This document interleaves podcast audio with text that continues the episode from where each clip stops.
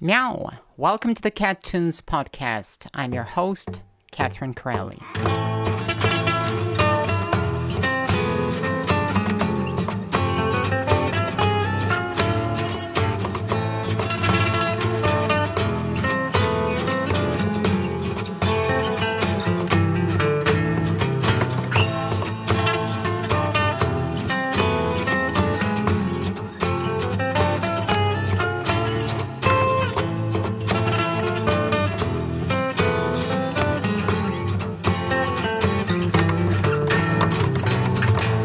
On this podcast, I'm going to talk about the stories behind my songs, the production tools that I've used, the production methods that I've employed, the instruments that I've played, the instruments that I've discovered, the arrangement methods that I've used, the real life stories which precipitated the creation of my entire albums or of my separate tracks. So let's jump right into it, shall we?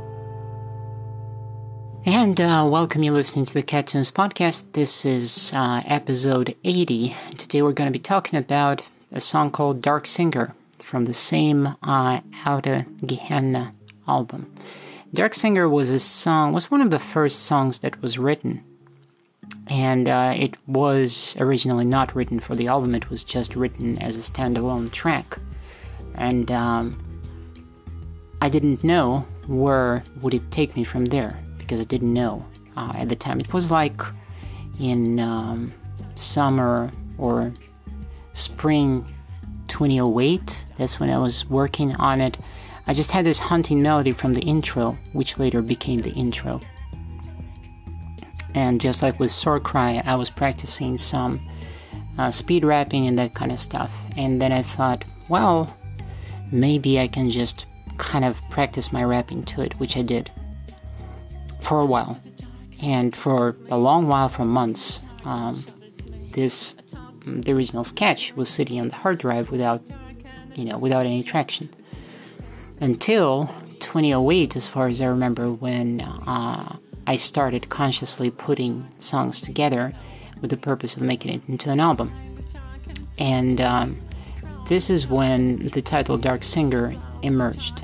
And uh, the reason for that was because uh, because of all of my history and uh, my intimate relationship with the darkness. Uh, I'll give you one story to illustrate this strange relationship. I had an interesting bonding experience with, uh, I don't know, the darker side or just the quiet of the dark, both when I was a kid and then later on in 2007, uh, no, in 2008 uh, in Spring 28 when I was living in the basement. Uh, I was mentioning that basement several times on this podcast. Um, I lived there for a couple of months, and it was quite a deep basement uh, in the center of the city. Not in the center, but you know, uh, somewhat in the center of Moscow. Uh, I was living there temporarily because I didn't have anywhere else to live. So um, it was a huge basement. My my half of the basement was really large and empty. There used to be a topography based um, in that basement right before I moved in, and they took everything, including doors and um, even the um, the ceilings, whatever you call those uh, ceilings, which you you know they're kind of like square shaped and they're mounted on those sheets of white um, asbestos. I don't know what are they um, they took even that. They took everything. They took all the chairs, all the furniture. There was one single old chair left, and it was kind of crooked and kind of squeaky and whatever. And that was the only piece of furniture that I had for a long time. So um, it was amazingly dark there and amazingly quiet. Uh, once uh, you close the steel door, which which led to the surface, and uh, uh, barred the door, uh, then you descended down uh, into the basement, and then I had another door uh, that led to into my side of the basement, basically my half of the basement. It was dead quiet. You couldn't hear anything. It was like being in a crypt or being in a grave, basically. And it was absolutely dark. There wasn't a single window. It was pretty deep underground and the only single window there was was like whatever you call it a listening window or something like this i don't know that building was built uh, in the early 50s or maybe in the 40s uh, and it was a large building, a multi apartment building, and some part of that building was designated to, you know, stores and that kind of stuff. And I was in the basement where topography used to be. So, uh, let me say I slept very well there. And it was a very strange place. Uh, and it was a very weird experience to live there. I've had a mirror um, without a frame, which I just put up against the against the wall. And um, sometimes when I would wake up, and you know, and every time that you would wake up, you wouldn't know if it's day or if it's still night or is it morning or whatever, dusk or dawn. You wouldn't know that immediately. You would have to check on your phone to see, or you would have to kind of go upstairs and open the door and see for yourself if you're out of charge. Otherwise, you wouldn't know because it's like living on somewhere in space. You don't know, you lose track of time. It's always dark down there, and uh, the only light you have is you know the uh, the electric light. And um, unlike in apartments or other places or offices, you have just one set of large switchers, of large like a large switchboard or whatever you call it. I don't know, large switches um, a few steps upwards uh, this, in this in that little staircase somewhere there, and uh, it illuminates the entire basement at once. Uh, you can't turn on parts of the basement separately, so uh, you're basically in the dark until you go and find the switch, the switchboard. So I was doing some weird experiments down in that basement, and I had a very strange feeling going on because, you know, for the first night I was kind of freaked out, and the second night, first week was really strange. And while I was there, I wanted to make myself more or less comfortable because that was the place where I lived, and I didn't know for how long am I stuck there. Um, I wanted to make that place cozy, so I started drawing some artwork on uh, pizza boxes on the uh, on the inside of the pizza box. So on the outside it would have some, you know, branding and whatever, but on the inside it would be clear cardboard. So I found at um, on that same street there was like uh, trash bins and that kind of stuff, and uh, I found there in that pile uh, some clean cardboard, and I brought that cardboard in with permanent markers. I've drawn some artwork, and uh, I was covering the ceiling. Uh, I was putting those cardboard sheets instead of the asbestos sheets that were supposed to be there. I was covering the ceiling because I just wanted to feel a little cozier. You know, when I'm looking upwards, I wanted to know that there are the characters that I've drawn. So it was kind of like, uh, not that I feared anything, but I felt that this is underground and uh, it's almost like a spiritual place of sorts. And uh, the building was built in the 40s, and uh, Moscow was built, basically built on bones. There is a lot of uh, people that died and are buried in that soil. It's a very historic place. So I felt that this is kind of like a, a strange place. It's a troubled place. That's how I felt about it. So I needed to guard my sleep, and so I've drawn those characters, very primitive kind of drawings with permanent marker, and uh, I put them as guards um,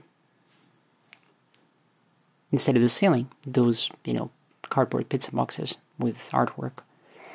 And then I was looking into the mirror, and that was very strange because you can barely see anything at all. Once you get used to the darkness, which is complete darkness, your senses tune in and uh, you develop some sort of intimate bond with it. Um, it's a very strange feeling it's almost a supernatural feeling. And I don't want to overthink this, but um, it's a challenge, and it's a very interesting challenge. Um, I was trying to look in, into that mirror, and I was trying to see things in that mirror because since I was a little kid, I had this belief that if you look into a mirror in the dark, you can see things which you normally would not see with the normal noise uh, and uh, chatter and uh, flickering lights of daylight. You wouldn't see that, or you wouldn't, you wouldn't, you wouldn't be able to see, pierce the veil and see uh, into the other side. But I had this belief even back then in 2008, maybe a childish belief, maybe not. I don't know that if you look carefully, maybe you will see something, maybe you will get a message from the other side. It sounds pretty paranormal, uh, I get it, but uh, I've had an event, uh, but I've had an event in my life in 2007 when um, I was in a different part of Moscow and uh, I was with a friend, and um, the power went out in that building I was working as a babysitter back then, and uh, we were sitting in the kitchen and like uh, around three in the morning, three and something, almost four. And um, we are talking about some very emotional stuff, uh, some girl talks. And we are cooking something on the electric stove. We are cooking some raviolis, as far as I remember. They, they were almost ready, and then the power goes down all of a sudden. It was like a local uh, outage. I don't know, something happened, whatever. It wasn't a thunderstorm, just something went down. So uh, the power went out for like um, for like 15 or 20 minutes.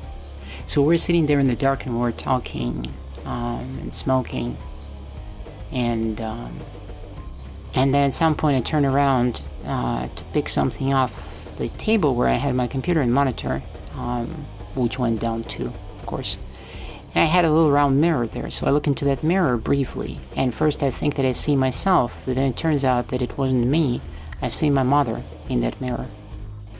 Briefly. It was like less than a second. Or maybe a second, something like this. Uh, I've seen her face very, very clearly. And I had this feeling that something is happening somewhere but I couldn't tell. And so I turned around back to my friend and we continued sitting in the dark and talking. And I just told her what I've seen in the mirror. And uh, then, literally 10 minutes later, I receive a text message on my phone from one of my estranged brothers.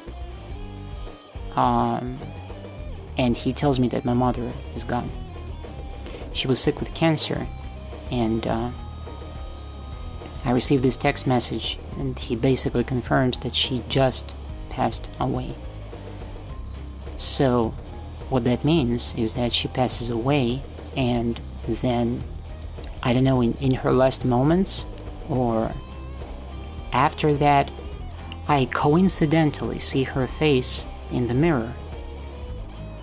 And in a different part of the city. She died, she died in a hospice, um, and uh, my other brothers and uh, her husband were by her side. What to make of it, I don't know. And uh, is it a coincidence or is it not a coincidence? Or is there something that you can see in mirrors uh, in the dark? Something that you don't normally see, or something that you cannot grasp um, when there is too much light around? I don't know. I know what to make out of it. I'm not a I'm not into paranormal stuff at all. I rather consider myself quite a rational person, but I've had instances like this, and I don't know what to make of it. So this was in uh, on July 4th, 2007, and then I was living in this basement in spring 2008. So that was almost a year later, and naturally, I have this thing about the mirrors. So now that I'm left in this complete darkness, I kind of experiment because I'm curious about my future and I'm curious to know what awaits me. Where am I going and uh, what spirits are accompanying me, so to speak? What forces are guiding my life? Uh, or what forces are lurking in the shadows on the outskirts of my life, to put it this way. That's how I felt about it. Ah, and I was trying to look in these mirrors, and uh, what I'm describing in this song I'm actually getting back to Dark Singer. Um, when I was writing this song, Dark Singer, later that fall in 2008, I was in a relationship um, with my first boyfriend, which was a very tumultuous relationship. Um, a lot of the things that are written in the lyrics to Dark Singer, uh, they combine whatever was going on within that relationship. But they also uh, draw on uh, everything starting way back in my childhood and my relationship with the dark side. Dark side or just the other side, the other side of things, the shadows. And sometimes, even when I was a kid, I would question if uh, is it that I am here on the real side of things and it is unreal on the other side, or is it the other way around? And I still had that lurking feeling uh, in 2008. If, if you if you stay in the dark for long enough, and you stand in front of that mirror and you and you carefully watch, and you don't need to take anything for that. You just get yourself into a situation like this and try it. Maybe it's just me. Maybe it's my mind playing tricks on me. Maybe it's just part of human nature. Maybe we start imagining things once we um, push our limits as far as seclusion and, and as far as loneliness or isolation. But um, that's what I've experienced. When you spend hours upon hours upon hours, and sometimes you don't even peep out outside. You just you're just underground, and uh, first you're kind of freaked out, and then you're you want to run away, and then at some point there is something else. There is this. Uh, you're excited. You're drawn towards this darkness, and you want to know more because you have seen things before and you couldn't explain them. So it kind of pulls you in. And then, of course, you're kind of afraid, but then you figure that the best way to deal with it is to form some sort of pact or some sort of bond with this darkness and give that darkness the darker part within yourself so that they can bond, whereas you can observe. This kind of mentality. So you kind of bond with the light, uh, with the light uh, when everything is illuminated with the sun, and you find that within yourself, and you bond with that. And then when it's dark and when it's night, you allow your darker, uh, your shadow self to bond with that darkness. So uh, in 2008, I just basically wrote down a few, a feeling that I had or multiple feelings uh, about. It doesn't pertain to one particular event. Uh, the lyrics in this song they're all over the place, and they're about a lot of things, about a lot of people, a lot of experiences, and not only people. Um, I lie in the dark and it's soothing to me. I crawl in the dark and it's stripping me. There is this sense of that darkness is almost like a living creature, same as the light is almost like a it's an energy. It's like a mm, like a spirit of sorts. It's alive. These things, darkness and light, they are not immaterial. There is this sense of that they are actual material things. You can sort of feel them. They have a different energy to them. And I don't know if I weird you out with saying this, but you know that's how I felt about it, and that's what I was trying to depict in this song. And then the um, sort of Armenian slash Persian um, musical uh, flavors of this track. This was just a natural route that I've taken. I just, I just felt this way. Uh, the melody, uh, the opening intro melody, and then the uh, melody in the hook, which doesn't have any lyrics at all. And then the hook, which doesn't have any lyrics at all all of that's it's mysterious it's dark in itself and it's mystifying that's how i felt about darkness and that's how i still do feel about darkness and about a lot of things that are out there which are immaterial or sort of border on the immaterial and material um, the spiritual realm in other words. So well, a concept like this called for mysterious music and for mysterious lyrics, and they're quite sultry. Um, I'm not going to read the, the entire text, but uh, you can find my lyrics on genius.com. Look for Catherine Corelli, Catherine with a C, Corelli with a C. Genius.com. This is where you can find lyrics to all of my released songs. And uh, with that being said, let's move on to the next section and uh, do some music analysis, whatever there is to analyze, shall we?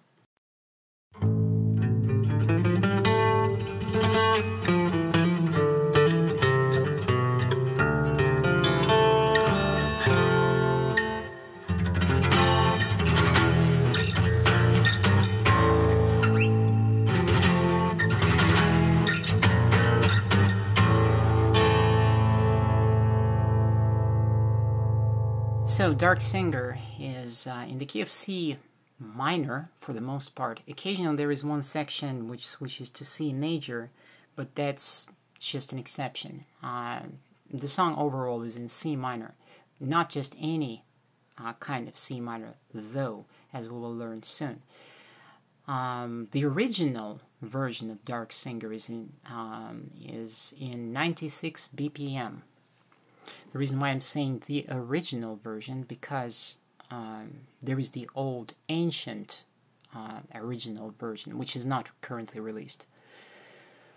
Uh, it had some poor production. Um, a version that is close to the original original is currently released uh, and on the album that is on the version of the album that is called uh, Out Gehenna.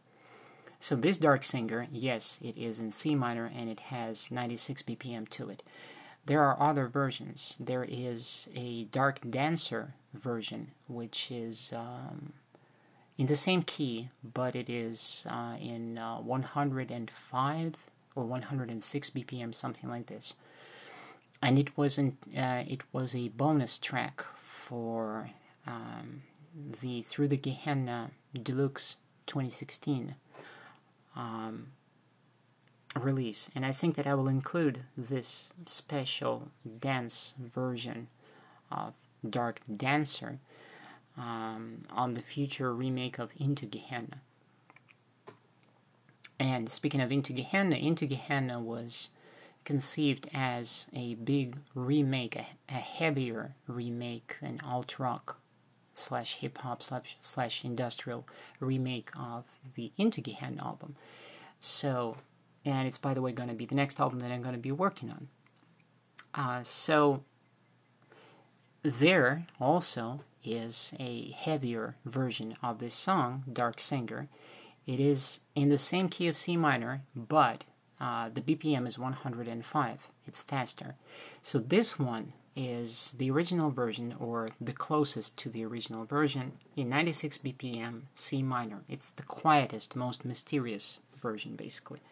So um, let's listen to the intro and then um, I will comment.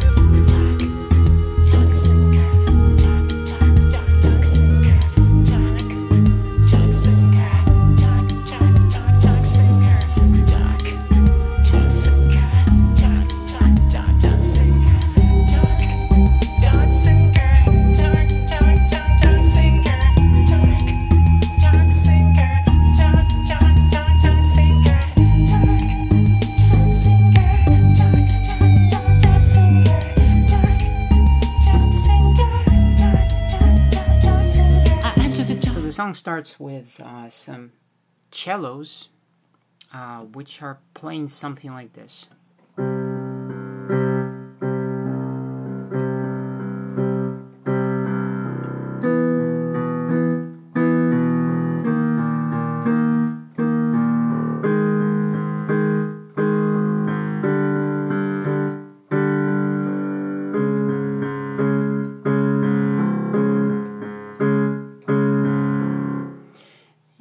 This first round um, of eight uh, eight measures is just this harmonic progression, just the chords. And they're empty chords, they're all fives and fours, so you can't tell if it's going to be a minor key or a major key. It's kind of ambivalent, just like with the darkness, you see.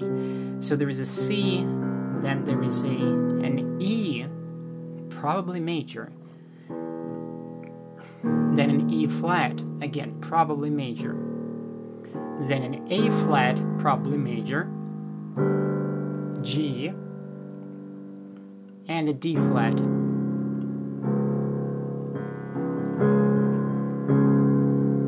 And then there are two more rounds, and on those two rounds, there's a flute that joins and a little bit of um, some background pad or something. And now we can feel the colors of the chords a lot better. So it goes approximately like this.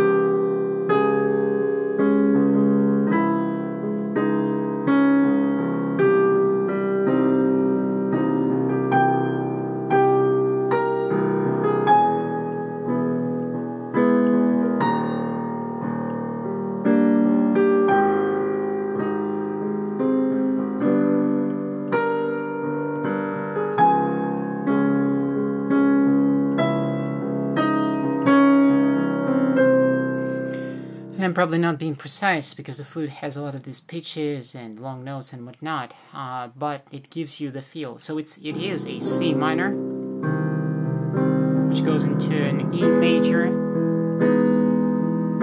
into an E flat major, an A flat major plus seven, G major with a minus nine.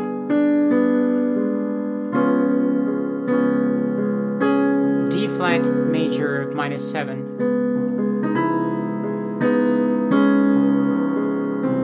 And it kind of fluctuates between major and minor. And then we're going into the verse, and um, let's listen to the verse. Um, I think I'll play it verse, hook, and the first bridge, um, and then we'll then I will comment. I enter the dark and it covers me. I walk in the dark and it shudders me. I talk to the dark with sincerity. I sing in the dark and then I can see the tedious destiny, the strong and the weak, the and struggle of heat, the dark pulse of the bleak. I just have every cell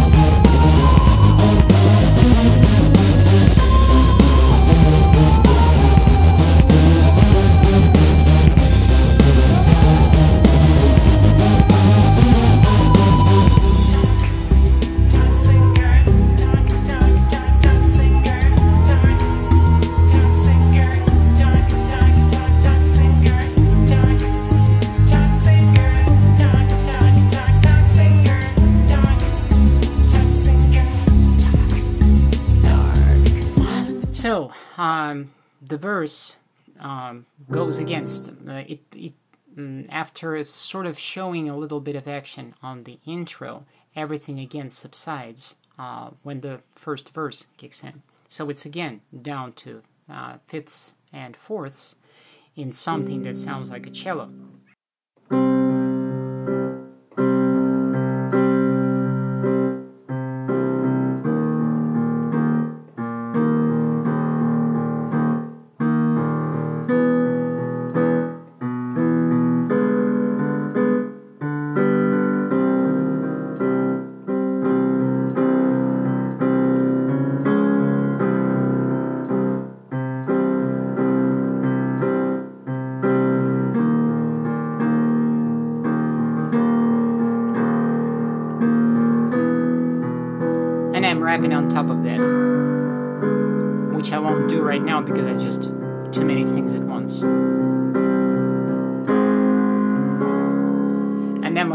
Hook after this.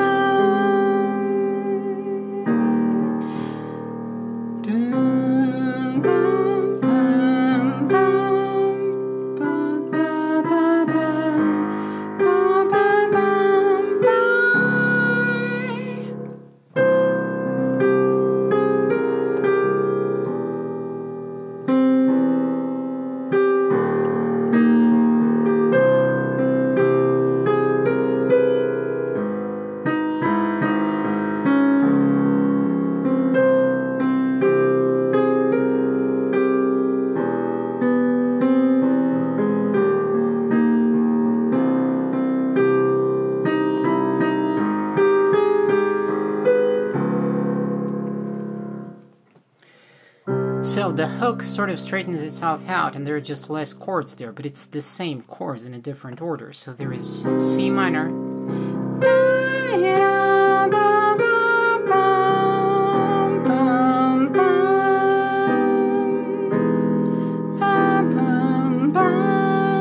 This is an odd one because there is an E major going on, an E major uh, plus 7. But because melody is singing a G there, it sounds dissonant. And then there is a passing chord which is uh, E flat, E flat major. And then it goes back to C minor.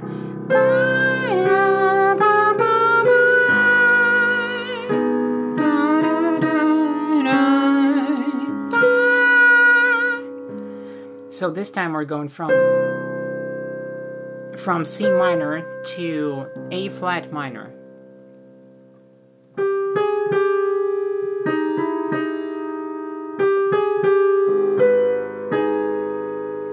And again, uh, third line.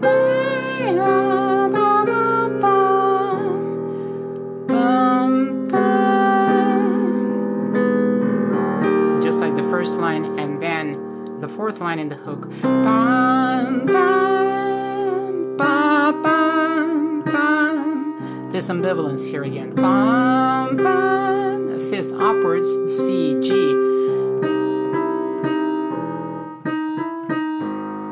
And here it goes E flat, E natural, E flat, or if you will, E flat, F flat, E flat. It's again an A flat minor. Which is which because the melody makes it an A flat minor plus seven. And then the melody leaps up to a B natural and the chords move to a D flat, which means that because of that uh, natural B on top, that means that this is a D flat major minus 7, basically. And that's the hook. Let's listen uh, all the way to the end, and then I will come dark I wade through the dark and it sings with me I play with the dark and it strengthens me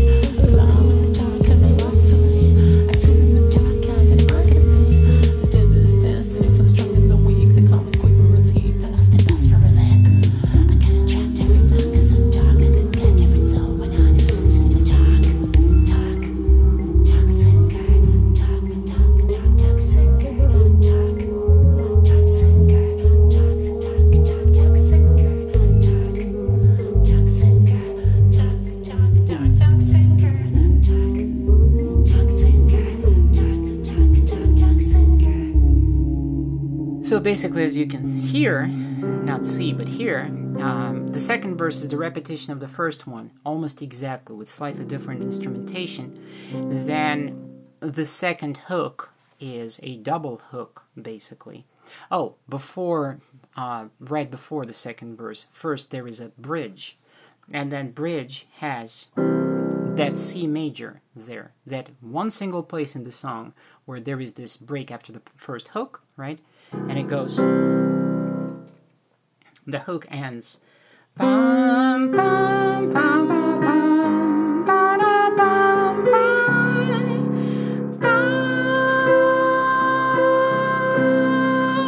And here we are in C major. Go into an uh, go into an E major, into an E flat major, A flat major plus seven, with a minus nine, uh, D flat major.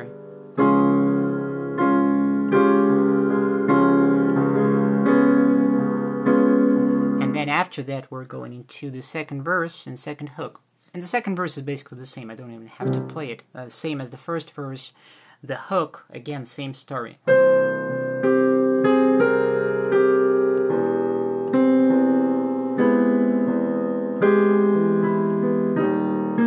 Now, what kind of minor is going on here? Um, since it's the same stuff, you know, the verse repeats itself basically, and the hook is exactly the same. There's no change. It's just the intensity of the instrumentation, and uh, the dynamic intensity increases, and that's it basically. And then, by the way, after that um, hook, which this time is a double hook, there is the last third verse, which is like an afterthought. It's just um, a watered down version of the first verse, basically, musically speaking. Same chord progression again, and then in the very, very, very end, there is a reiteration of the intro.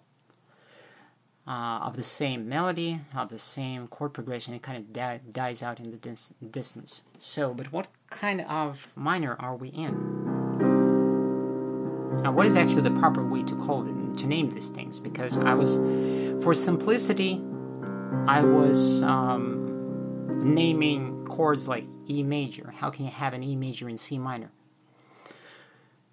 Well, if you're being strict theoretically, you can't really. So there is a C minor.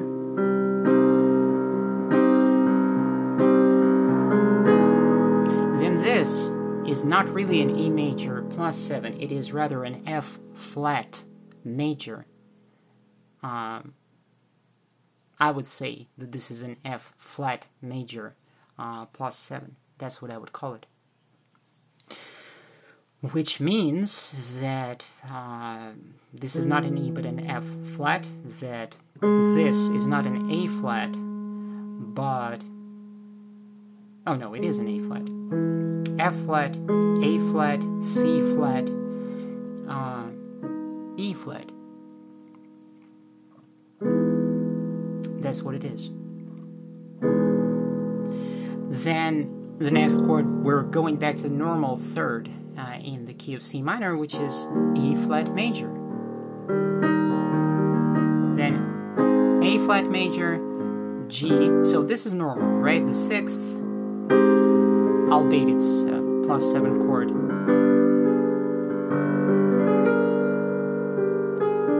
The G major with the minus 9 and even this little addition, that's normal too.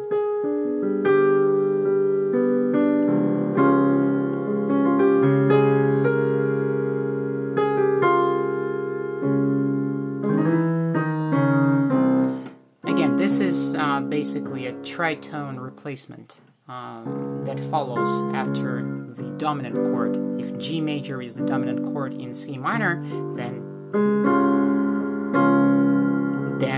uh, the D flat major would be the tritone addition or replacement or whatever the term is uh, to G major. Uh, now about the scales that are used uh, in this song.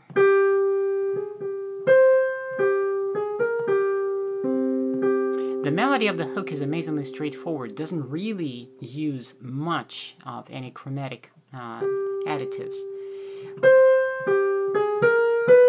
Now, this one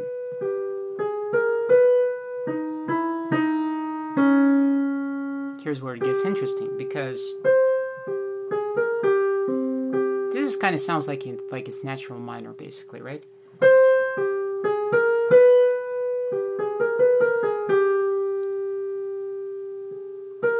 Now this is a combination of um, natural and um, harmonic minor.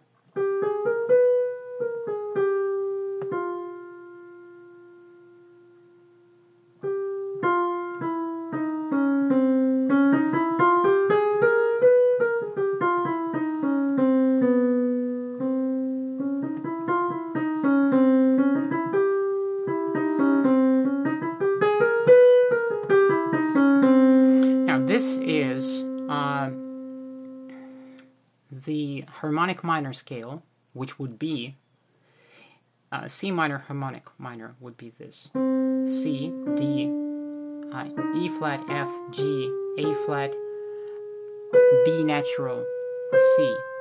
Now what happens here throughout this song, and it kind of fluctuates between different versions of the same scale. First of all, the fourth is lowered. Uh, it's a flat fourth, so F becomes a flat. So that changes up things a little bit, but that's not all because it also has it's also a combo with a Phrygian uh, touch to it. So the second is flat two, which means we have a D flat as well, and then all of that is also combined with occasional harmonic minor. So in the end, you have C D flat, which is a Phrygian uh, little additive. E flat, then the lowered fourth, the fourth flat, which is an F flat, which creates this half tone, tone, half tone pattern in the lower section uh, of the scale. And then starting from the fifth, starting from G, it also has half tone, tone, half tone.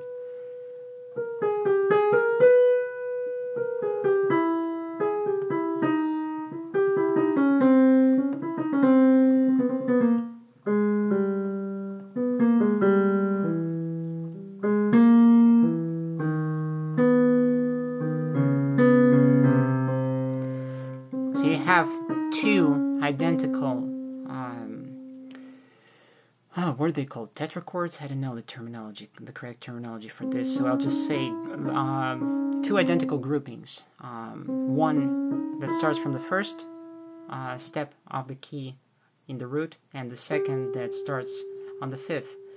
G, A flat, B flat, B natural.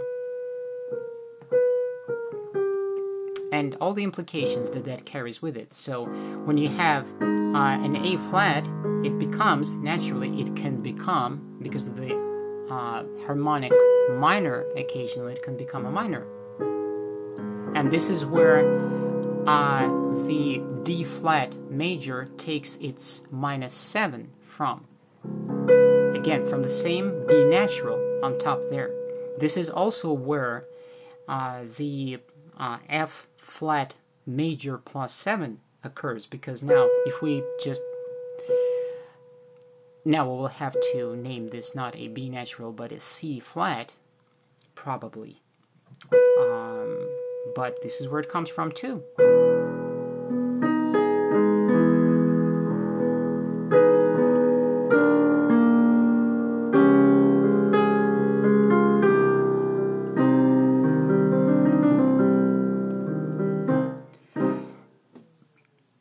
So, um, this song utilizes a combination of chromatic minor, which in itself is the uh, sharp seventh of the key.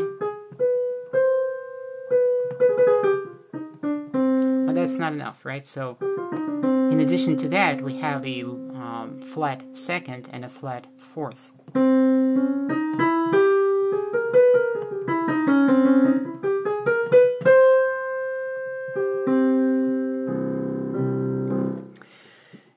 This is basically the analysis for the, the music analysis for this track. And uh, with that being said, let's move on to the next section, shall we?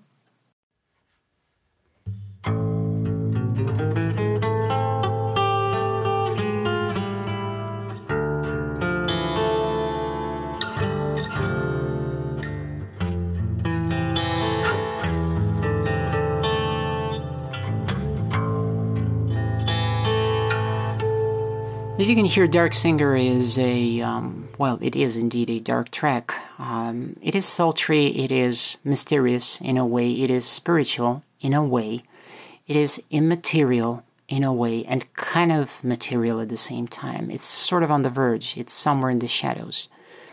And there is a lot going on uh, in it musically, even though there is a lot of repetition, and basically the parts of the song, like the verses, are all just the same um, just the instrumentation is slightly different, but the chord progressions are exactly the same. The melody of the hook is exactly the same as there is no uh, no change in the melody really.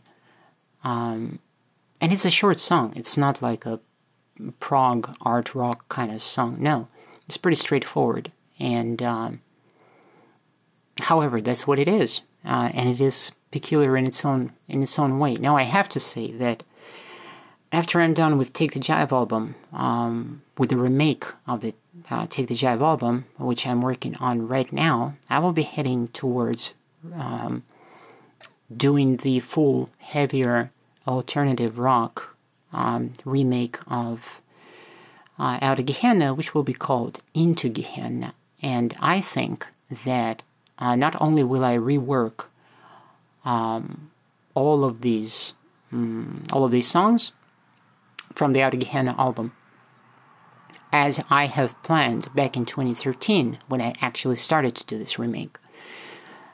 Um, but I will also include in the final release, I will um, include bonus tracks like Dark Singer, for example, uh, like uh, Dark Dancer, for example. That was a bonus track on the 2016 release, but it was poorly mixed, it was poorly performed, so I think I will include it as a bonus track on this release, on this coming release. And there was another song that was called In the Dark, uh, which wasn't a song really, it was like a very weird um, cinematic kind of texture, um, very, um, you could very loosely call it a uh, song. It wasn't a song at all a very strange piece. Uh, it was there too, and I will include that one too. And uh, I will see what other relevant uh, tracks I can include. Something that was not released before, something that I can properly mix nowadays, uh, put together, even if it's short, small stuff, you know, just to make it interesting. So I will include that. And um, this is basically what I wanted to say about Dark Singer, and uh, I think I will write more about these tracks maybe uh, on genius.com, where I have the lyrics published, the lyrics for all these songs. Maybe I'll write it in annotations, maybe I'll be posting about this, maybe I'll just you know return to this topic and you know talk about this album sometime in the future or write blog posts or do something like this. Or if you want to know more, simply you can ask me, you can reach out to me uh, through Corelli at gmail.com and ask me uh, all the questions that you want to, uh, that you feel you want to ask me. And I think with that being said, I'm going to be wrapping up this episode.